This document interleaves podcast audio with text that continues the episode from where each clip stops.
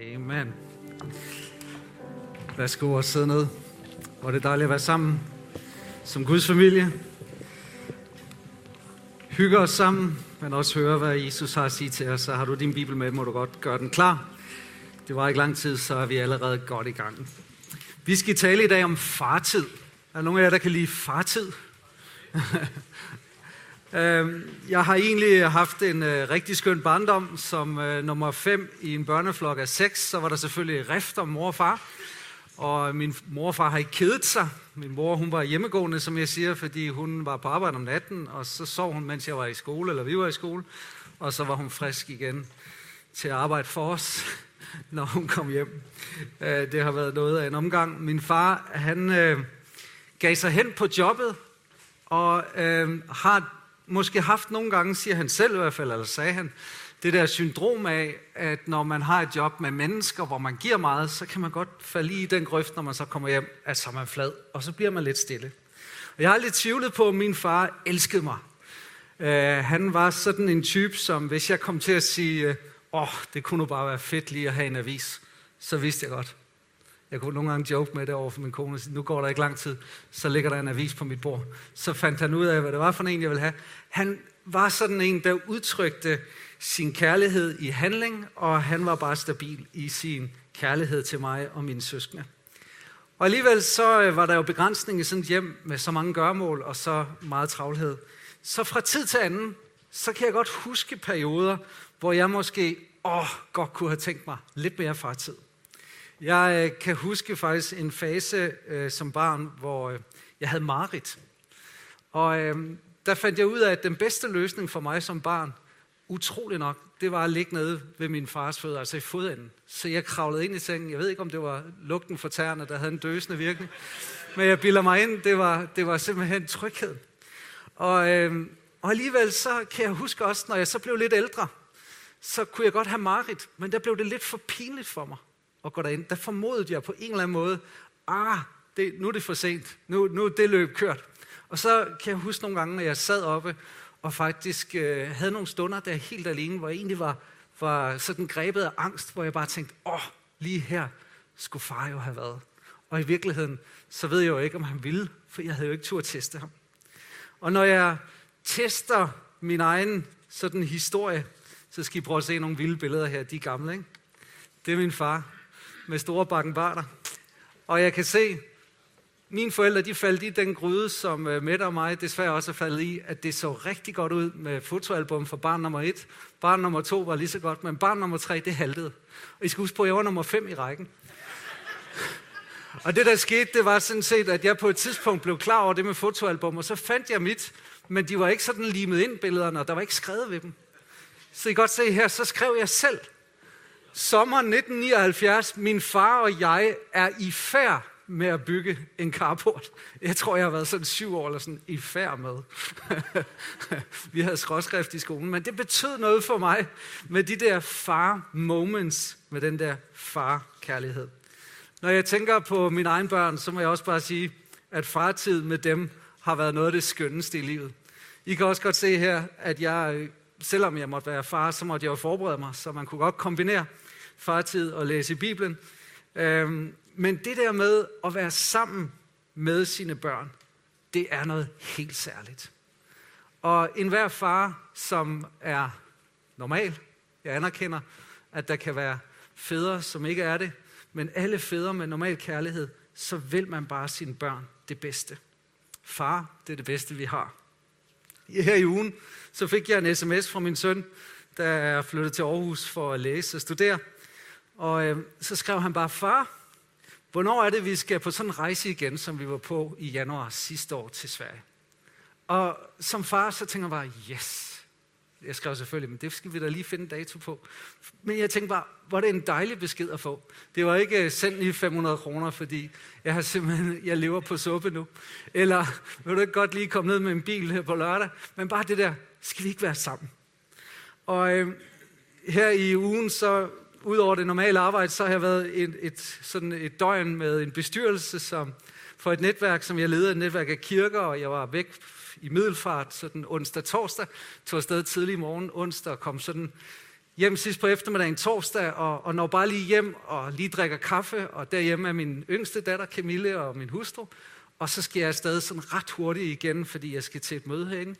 Og øh, så når jeg kommer hjem om aftenen, så siger min hustru til mig, Camille, hun var lidt ked af, at du stak så hurtigt afsted i dag. Hun savner dig. Hun synes, du arbejder for meget. Okay. Og jeg glemte helt den der lille reprimande, der lå i det, fordi jeg sad bare og tænkte på det der. Åh, oh, min datter savner mig. Hun vil gerne have lidt mere fartid. Hvilken efterspørgsel at få? Fartid. Og den der længsel efter at være sammen med min, sin far, det er jo det, som Jesus underviser om i Matthæus 6. Så nu er det, du godt må tage Bibelen frem. For der skal vi læse fra Matthæus evangelie kapitel 6, hvor Jesus underviser om, hvordan vi finder ind i dybere fartid. Hvordan vi får mere fartid, som har kvalitet og som gør noget ved os. Og jeg har lyst til at sige til dig, at uafhængig af hvad din oplevelse er, når jeg siger far, så har du i himlen en far, som er gennemgod. Og han vil altid være sammen med dig. Og han har altid lyst til at være sammen med dig. Men Jesus underviser os her om, hvordan vi skal være det. Han siger, og når I beder. Læg mærke til, at der står ikke, hvis I er en af de type gudsbørn, som kunne finde på at gøre bøn til en vane, så overvej det her, når han siger bare, når I beder. Bøn, fartid, fællesskab med ham, det skal bare sådan være en naturlig del af vores liv med vores far. Så må I ikke være som hyklerne, det betyder skuespillerne. Der ynder at stå og bede i synagoger og på gadehjørner for at vise sig for mennesker. Sandelig siger jeg, de har fået deres løn. Men når du vil bede, så gå ind i dit kammer og luk din dør og bed til din far, som er i det skjulte, og din far, som ser i det skjulte, skal lønne dig. Når I beder, så lad ikke munden løbe, som hedningerne gør, fordi de tror, at de bønhøres for deres mange ord. Det må I ikke ligne. Jeres far ved, hvad I trænger til, endnu før I beder ham om det. Derfor skal I bede således. Og så kommer fader vor. Skal vi ikke læse den op sammen og bede den dermed? Vor far, du som er i himlene, helligt blive dit navn, komme dit rige, ske din vilje som i himlen, således også på jorden. Giv os i dag vores daglige brød, og forlad os vores skyld, som også vi forlader vores skyldnere. Og led os ikke ind i fristelse, men fri os fra det onde, for dit er rige og magten og æren i evighed. Amen. Så opsummerer Jesus den linje, som handler om at tilgive os.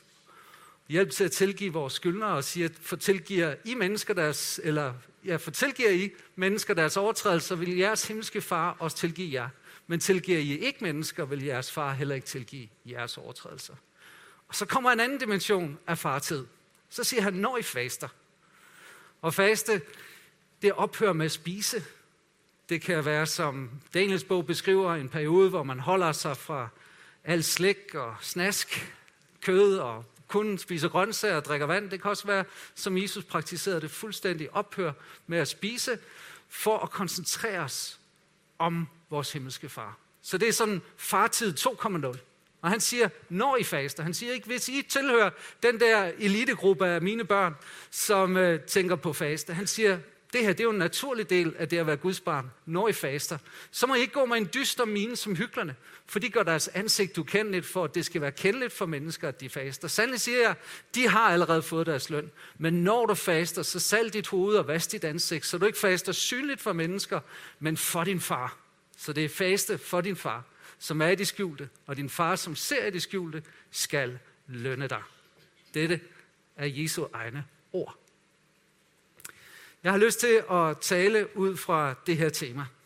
At det Jesus vil hos os og med os lige nu og her, det er, at han vil fjerne fire forhindringer for fartid. Og jeg tror simpelthen, han savner dig. Han savner mig. Han vil gerne have mere fartid. Nu har jeg fortalt jer bare historier om mig selv og mine børn, som nogle gange kan savne noget mere fartid. Det utrolige er, Vores far længes med nidkærhed efter os. Han savner os. Han vil gerne have mere fartid. Og der er fire forhindringer, som jeg gerne vil pege på. Og jeg kunne godt have peget på sådan nogle fire som synd, fordi synd adskiller os fra Gud og fjerner os fra hans herlighed, som betyder hans nærvær.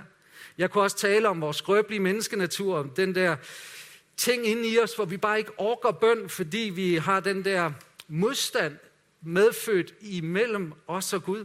Jeg kunne tale om vores åndelige sløvhed og dogenskab, som fjerner os fra Gud, og som vi bare må have hjælp til at overvinde. Jeg kunne også godt tale om fjendens modstand, at øh, der er dæmoner, som prøver at holde os væk fra Bibelen, væk fra bønden, over til alt muligt andet, som ikke har nogen betydning for vores åndelige livs udvikling og vores fællesskab med far. Men det er faktisk nogle andre dimensioner, som teksten her indeholder, som jeg gerne vil komme ind på. Og det, jeg gerne vil komme ind på, det er nogle forkerte følelser, nogle forkerte forestillinger, forkert fokus, og så et forkert fundament. Det er sådan, jeg læser Jesus. Når jeg læser den tekst her, så er det de ting, han peger på, og så kunne de andre ting være til en anden tekst og en anden prædiken. Så er I klar på fire ting, som jeg tror kan forhindre os i mere fartid og sund og god kvalitetstid med vores far, og så bringe os tættere på ham. Den første, det har noget at gøre med følelser. Jeg tror, vi øh, skal vi dybere ind i fællesskab med vores himmelske far, så skal vi dele med vores følelser. Jeg vil gerne påstå her i dag, at følelsesmæssig sund spiritualitet, det er helt afgørende for en sund relation til din himmelske far. En spiritualitet, sådan bøn, faste, bibellæsning og tjeneste for Gud, uden følelsesmæssig sundhed, det kan være simpelthen ødelæggende for dig selv, men også for andre. Jeg var faktisk kun 22 år gammel, da jeg opdagede, at flere lag i mit personlige følelsesliv havde ligget begravet. Og det var aldrig blevet berørt af Guds forvandlende kraft.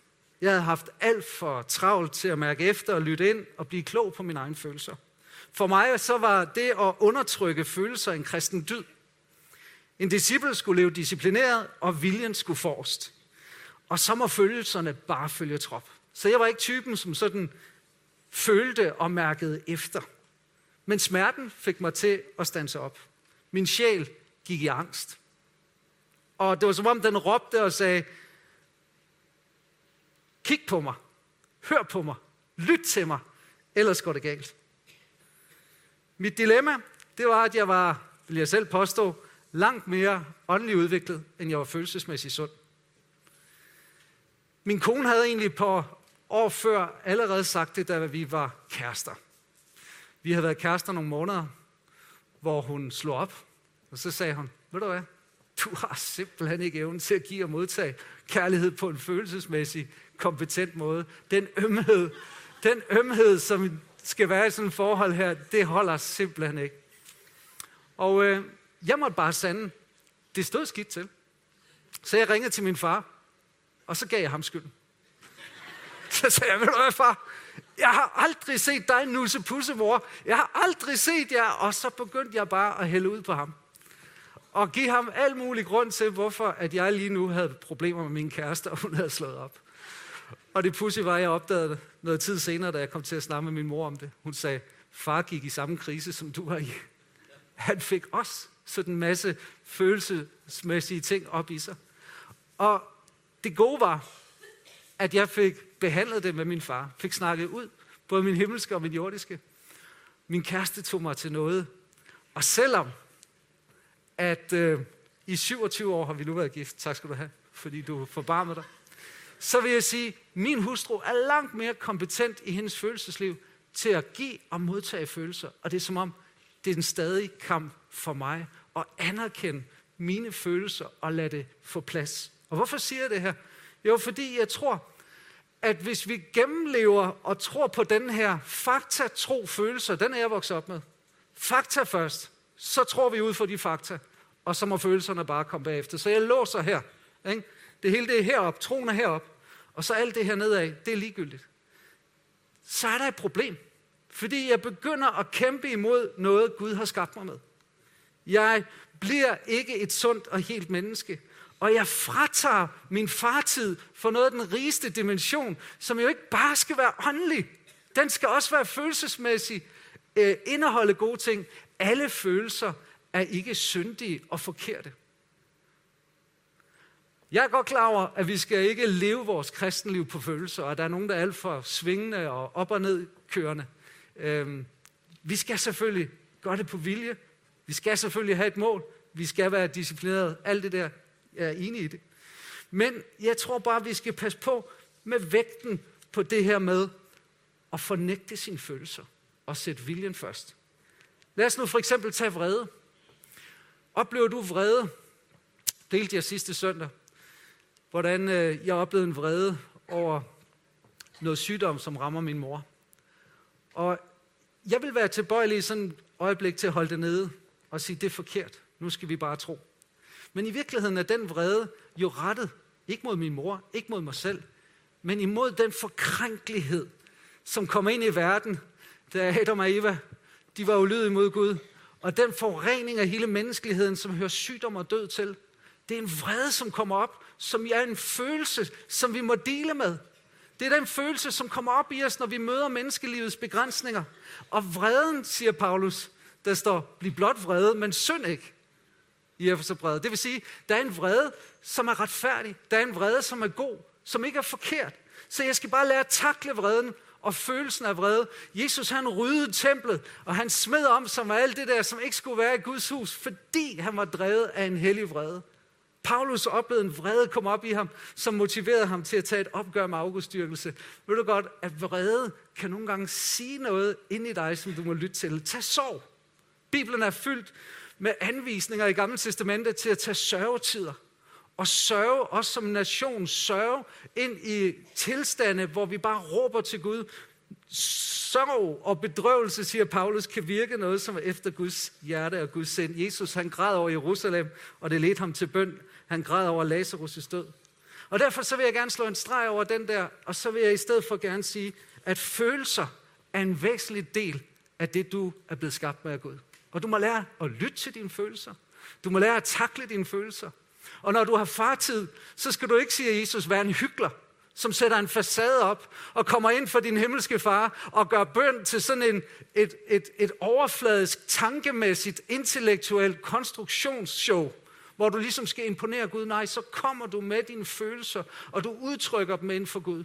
Du deler din vrede med ham. Du deler din sorg med ham. Du deler din magtesløshed med ham. Du deler din smerte med ham. Du kommer, som du er, både med krop, med øh, dit sind, dit intellekt, din ånd, dine relationer, det hele. Og så husk på, at når Gud begynder at tale til os ved Helligånden, så taler han nogle gange via andre mennesker. Nogle gange så taler han jeg hører nogen sige, at jeg fik hjertebanken. Det var ånden, der begyndte at virke.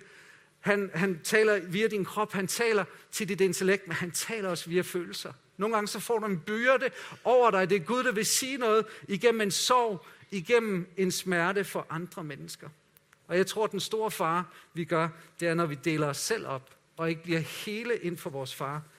Det bliver en stor forhindring for det sande far-øjeblik og kvalitetstid med vores himmelske far så anerkend du et menneske, et helt menneske, der også har følelser. Og så lad at dele med følelser. Og lad os som fællesskab øve os i at skabe nogle hjem, som har en sund følelsesmæssig spiritualitet. Hvor der er plads til konflikter. Hvor der er plads til vrede. Hvor der er plads til sorg. Hvor der er plads til at være ked af det. Hvor der er følelsesmæssig kultur for at udtrykke kærlighed modtage kærlighed. Kan I sige amen til det? Også i vores grupper, også i vores fællesskaber, også i vores gudstjenester. Jeg tror nogle gange, vi begår den fejl, at vi forveksler synd og sorg, og så får vi dermed faktisk givet en forkert behandling. Fordi synd, når vi synder, det vil sige rammer forkert af målet, øh, det er faktisk ordets betydning, så skal vi jo bekende det inden for Gud, fordi han er trofast retfærdig, han tilgiver os vores synd, står der i 1. Johannes 1. Og så skal vi omvende os, og så skal vi have tilgivelse. Men hvis du har et sår i dit liv, fordi nogen har forvoldt dig ondt, sårende ord, sårende handlinger, det kan være din far, det kan være din mor, det kan være andre mennesker, der har svigtet dig, så skal vi ikke takle sår, som vi takler synd. Vi skal ikke komme for at omvende os fra sår. Vi skal erkende følelsesmæssige sår. Vi skal erkende, at vi er ramt i vores følelsesliv. Og så skal vi søge forbøn, og så skal vi opleve helbredelse. Ofte vil det ske i en proces. Det vil ikke bare lige ske i et moment. Det vil ofte foregå også igennem samtale og genopbyggelse, genopbyggelse og genoprettelse. Men jeg siger bare, at hvis ikke du får hele dit følelsesmæssige oplevelse af Gud som far, jeg ved ikke, hvordan du så kan komme ind i hans nærvær. Og derfor så det næste, følelserne, det er dine forestillinger. Hvis du skal have rigtig god fartid, så må du dele med dine forestillinger om Gud. Jeg husker på et tidspunkt, så det er nogle år tilbage, og, og for jer, der ikke er så gamle, I kan ikke huske det her, men før stats, statsministeren hed Mette Frederiksen og Lars Lykke og Anders Fogh, så var der en, der hed Poul Nyrup. Vi er lang tid tilbage nu. Men øh, Poul Nyrup, han sagde i et tv-program, at hver mandag så ringede han hjem til sine forældre. Og det hørte jeg, jeg ved ikke engang, hvad det var for et program. Og jeg boede på det tidspunkt i København, og min far, han boede, tror jeg nok, i øh, Tisted eller i Aalborg. Og så tænkte jeg, det skal være løgn, når han kan det, så gør jeg også det. Så begyndte jeg bare at ringe hjem hver mandag, og så hældte jeg bare vand ud af ørerne, som jeg siger. Så snakkede jeg bare med min far. På det tidspunkt så var vores relation rigtig god, men vi havde ikke så meget fartid, fordi der var så stor afstand. Men vi begyndte at få mere og mere fartid, fordi vi begyndte at investere. Og der var jeg måske tænkt, ah, han har for travlt, det har han ikke tid til, så fandt jeg ud af, at når jeg ikke gjorde det, så savnede han det. Og det blev mere og mere, og det kom sig af, at jeg fik brudt mig en forestilling om, at han måske ikke havde tid. Og jeg har lyst til at sige til dig, at du kan have forskellige forkerte forestillinger om din himmelske far, fordi du er farvet af din jordiske. Det kan være, du har blevet svigt. Det kan være, du har haft en fraværende far. Det kan være, du har haft en hård far. Det kan være, du har haft en far, som ikke var særlig tilgængelig. Der kan være så mange følelser forbundet med begrebet far, at det overføres i vores liv på vores relation, på vores himmelske far. Og vi kan begynde at betvivle hans godhed, betvivle hans tilgængelighed, betvivle hans kærlighed, hans mildhed. Og så kan vi også måske tænke, hvis man har haft en far, som var lidt humørsyg, og du ikke helt lige vidste, hvordan han kom dig i møde. Det kan være en far, der var i misbrug, hvor du tænkte, er han nu ædru, eller er han fuld? Min egen mor havde sådan en far, hvor hun fortæller fra sin barndom, vi vidste aldrig, hvordan far kom hjem. Nogle gange så kom han hjem og slog mor. Andre gange så kom han hjem og var glad og havde tid til os. Vi vidste ikke.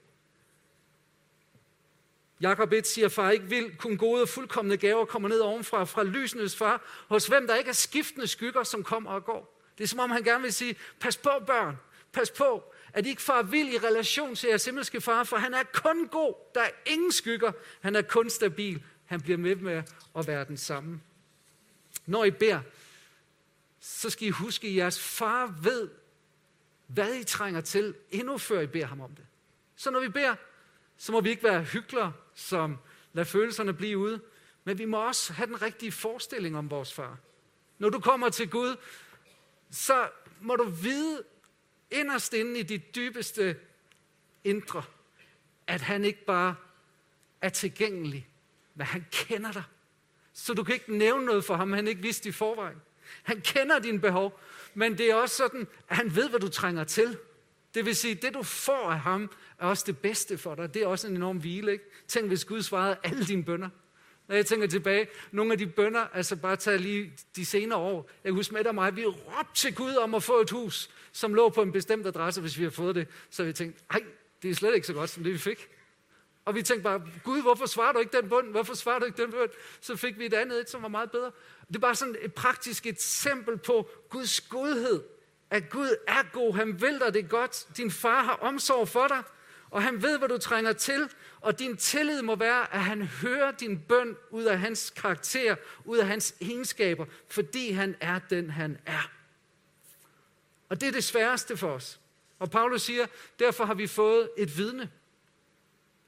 Det var sådan i den græske kultur, at når der var adoption til stede, så sagde den græske lov, at så skulle der være vidner til stede, der bevidnede adoptionen, og så var den en virkelighed.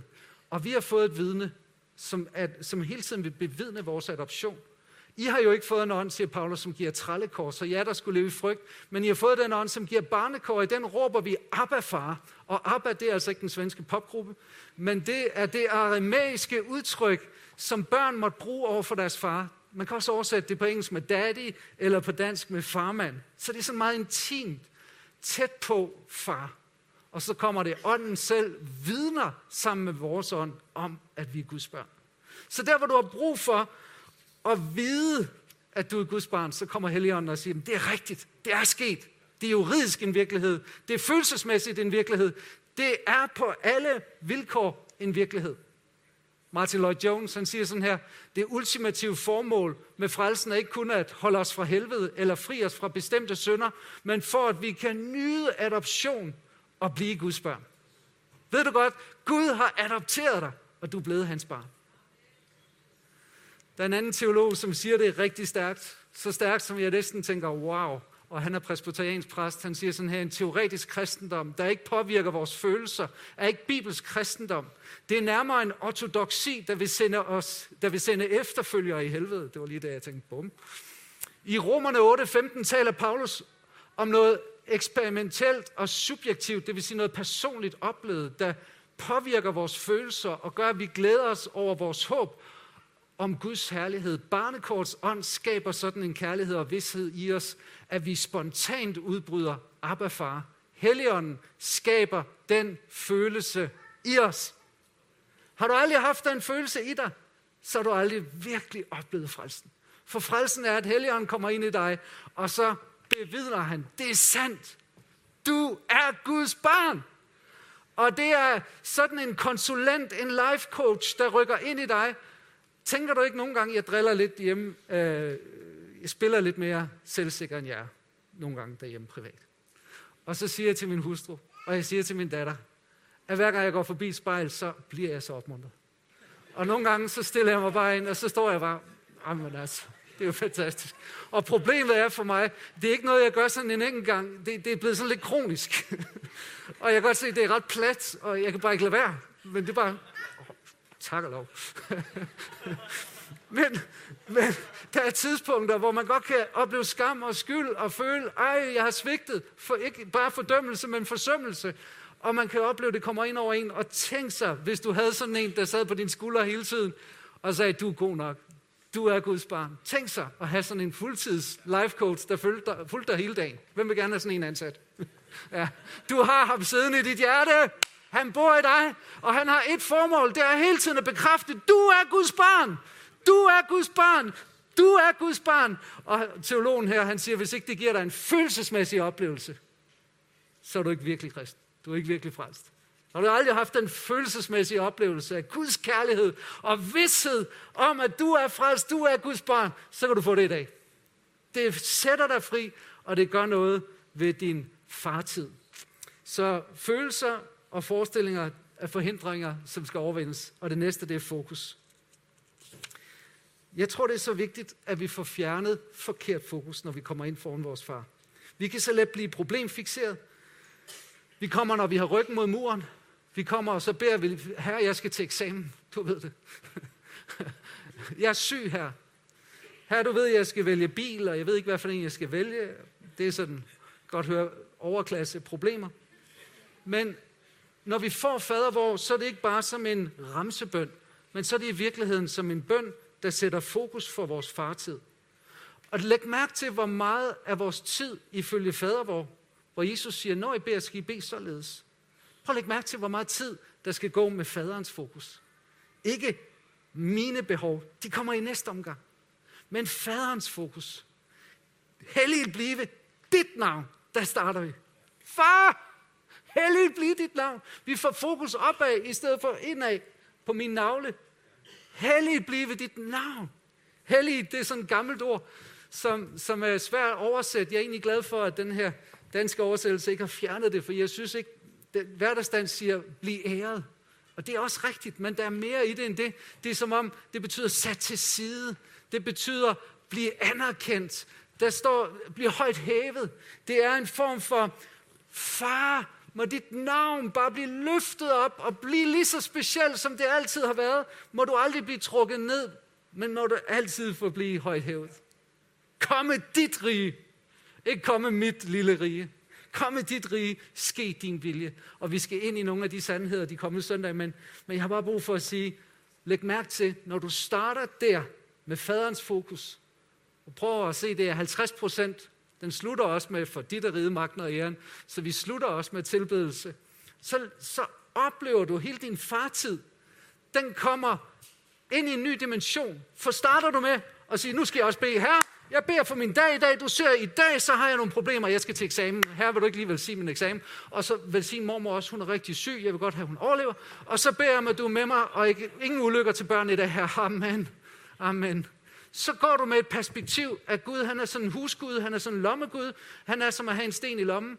Men hvis du starter et andet sted, og i din bøn får fokus på, hvilken kærlighed, hvilken godhed, hvilken omsorg, hvilken trofasthed, hvilken god far han er. Og der får du lov til at være. Hvis du går ud i vores foyer, så er der rigtig flot skilt derude på væggen, som vejleder os her i huset til, hvor man kommer fra foyer og rundt i huset. Og det er godt at have sådan en rutebeskrivelse. Hvis du vil have en rutebeskrivelse ind i Guds nærvær, så læs salme 100. For der står sådan her i salme 100, Gå ind af hans porte, altså hans entré, med takkesang, ind i hans forgård, ind i hans foyer med lovsang, tak ham og pris hans navn. Hvis du vil ind i faderens nærvær, så start med lovsang og takkesang og tilbedelse, fordi det får dig lige derinde.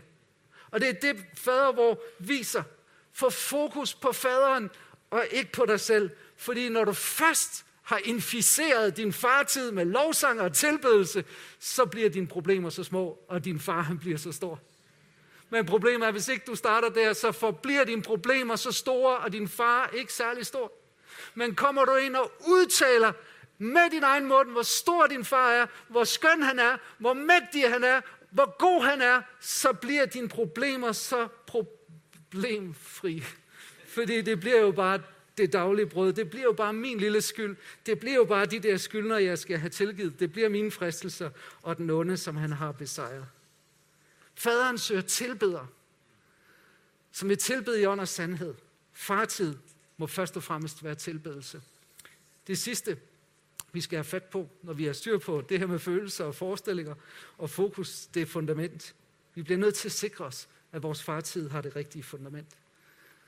Der står her, at når I beder, så lad ikke munden løbe, som hedningerne gør, fordi de tror, at de bliver bønhørt for deres mange ord. Så her har vi fundamentet under, hvorfor bliver vi bønhørt?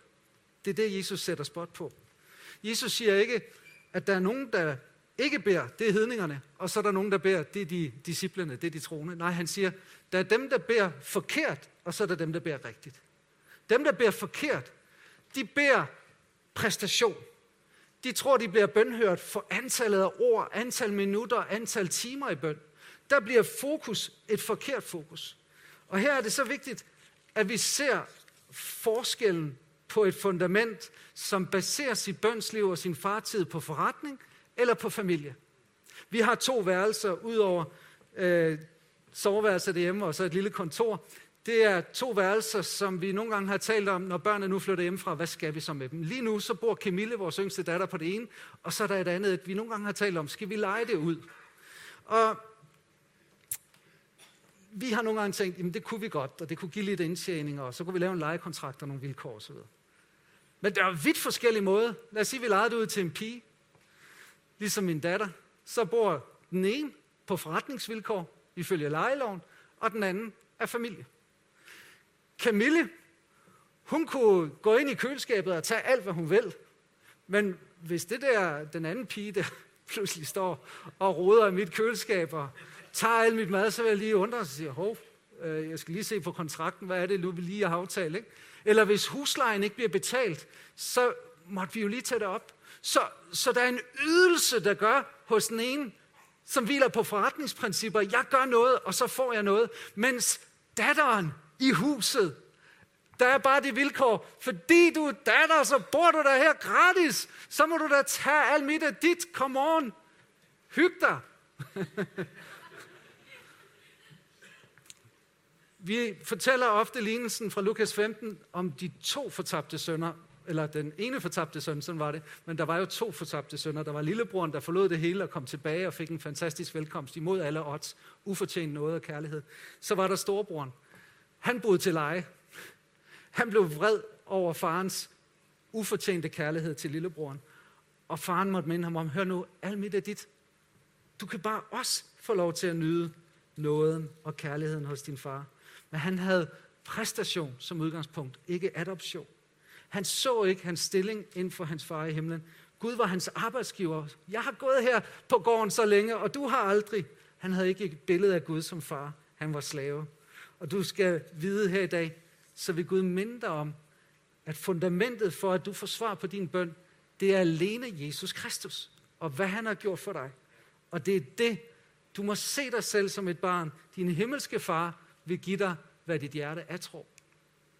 Så når vi har overvundet de forkerte følelser og forestillinger og fokus og fundament, så er vi klar til at være sammen med vores himmelske far. Og jeg har bare lyst til at opfordre alle. Brug lidt tid i den her kommende uge på mere fartid. Din far savner dig. Din far længes efter dig. Din far, han ønsker bare, at du skal gå ind i et rum eller gå en tur og bare være sammen med ham. Gør det i hemmelighed. Jeg havde egentlig regnet med, at vi skulle have sådan 21 dage, hvor vi så kunne mødes og skrive os op på lister, og vi kunne det ene og det andet, og vi kunne ligesom jonglere med, hvor mange, hvor mange bedemøder vi har været til, og hvor mange dage vi havde fastet. Men beskrivelsen her i, det er i virkeligheden top secret. Der er din far. Prøv at lade Helligånden lede dig. Hvilke dage, hvilke måltider, hvilke timer, hvilke øjeblikke. Brug tid i hans nærvær. Lad være med at måle på dig selv, om du er klar. Fordi du står foran Gud, som om du var Kristus, fordi Kristus står foran Gud, som om han var dig. Så du skal ikke gøre dig fortjent, kære ven. Han har gjort dig fortjent. Jeg så på Facebook den her lille tegning forleden dag, jeg synes, den var så god, for den siger noget om, hvad vi gerne vil. Det er en lille pige, som hun, hun ved ikke, det er en statue, men hun ser bare den her Kristusfigur, som bærer korset, og hun går hen kronisk naturligt for at, at hjælpe. Og det er det, vi så gerne vil. Vi vil så gerne lige få til det, Jesus gjorde. Vi vil så gerne lige få til, men du har ikke brug for det, fordi ufortjent af noget er I frelst. Gud så gaven. Det skyldes ikke jer selv. Så mit budskab i dag, det er bare, at din himmelske far, han savner mere fartid. Og han ringer dig op i dag, han sender en, et budskab til dig, det er, må jeg ikke få lidt mere tid med dig? Må jeg ikke få, få lidt mere fokus? Bøn, det er at tale med Gud. Faste, det er at råbe til ham. Så du kan enten bede 1,0 fartid, eller du kan faste og få 2,0 fartid. Det er en udvidelse af intensiteten af bønnen. Spring et måltid over. Tag en tv-fri dag og sig, den dag i dag, der tager jeg mine fire tv-aviser, mine syv opdateringer på Facebook, og så samler jeg al den tid, og så bruger jeg det til fartid i stedet for i dag. Gør, hvad ånden leder dig til, men din himmelske far, han savner mere fartid. Skal vi bede sammen?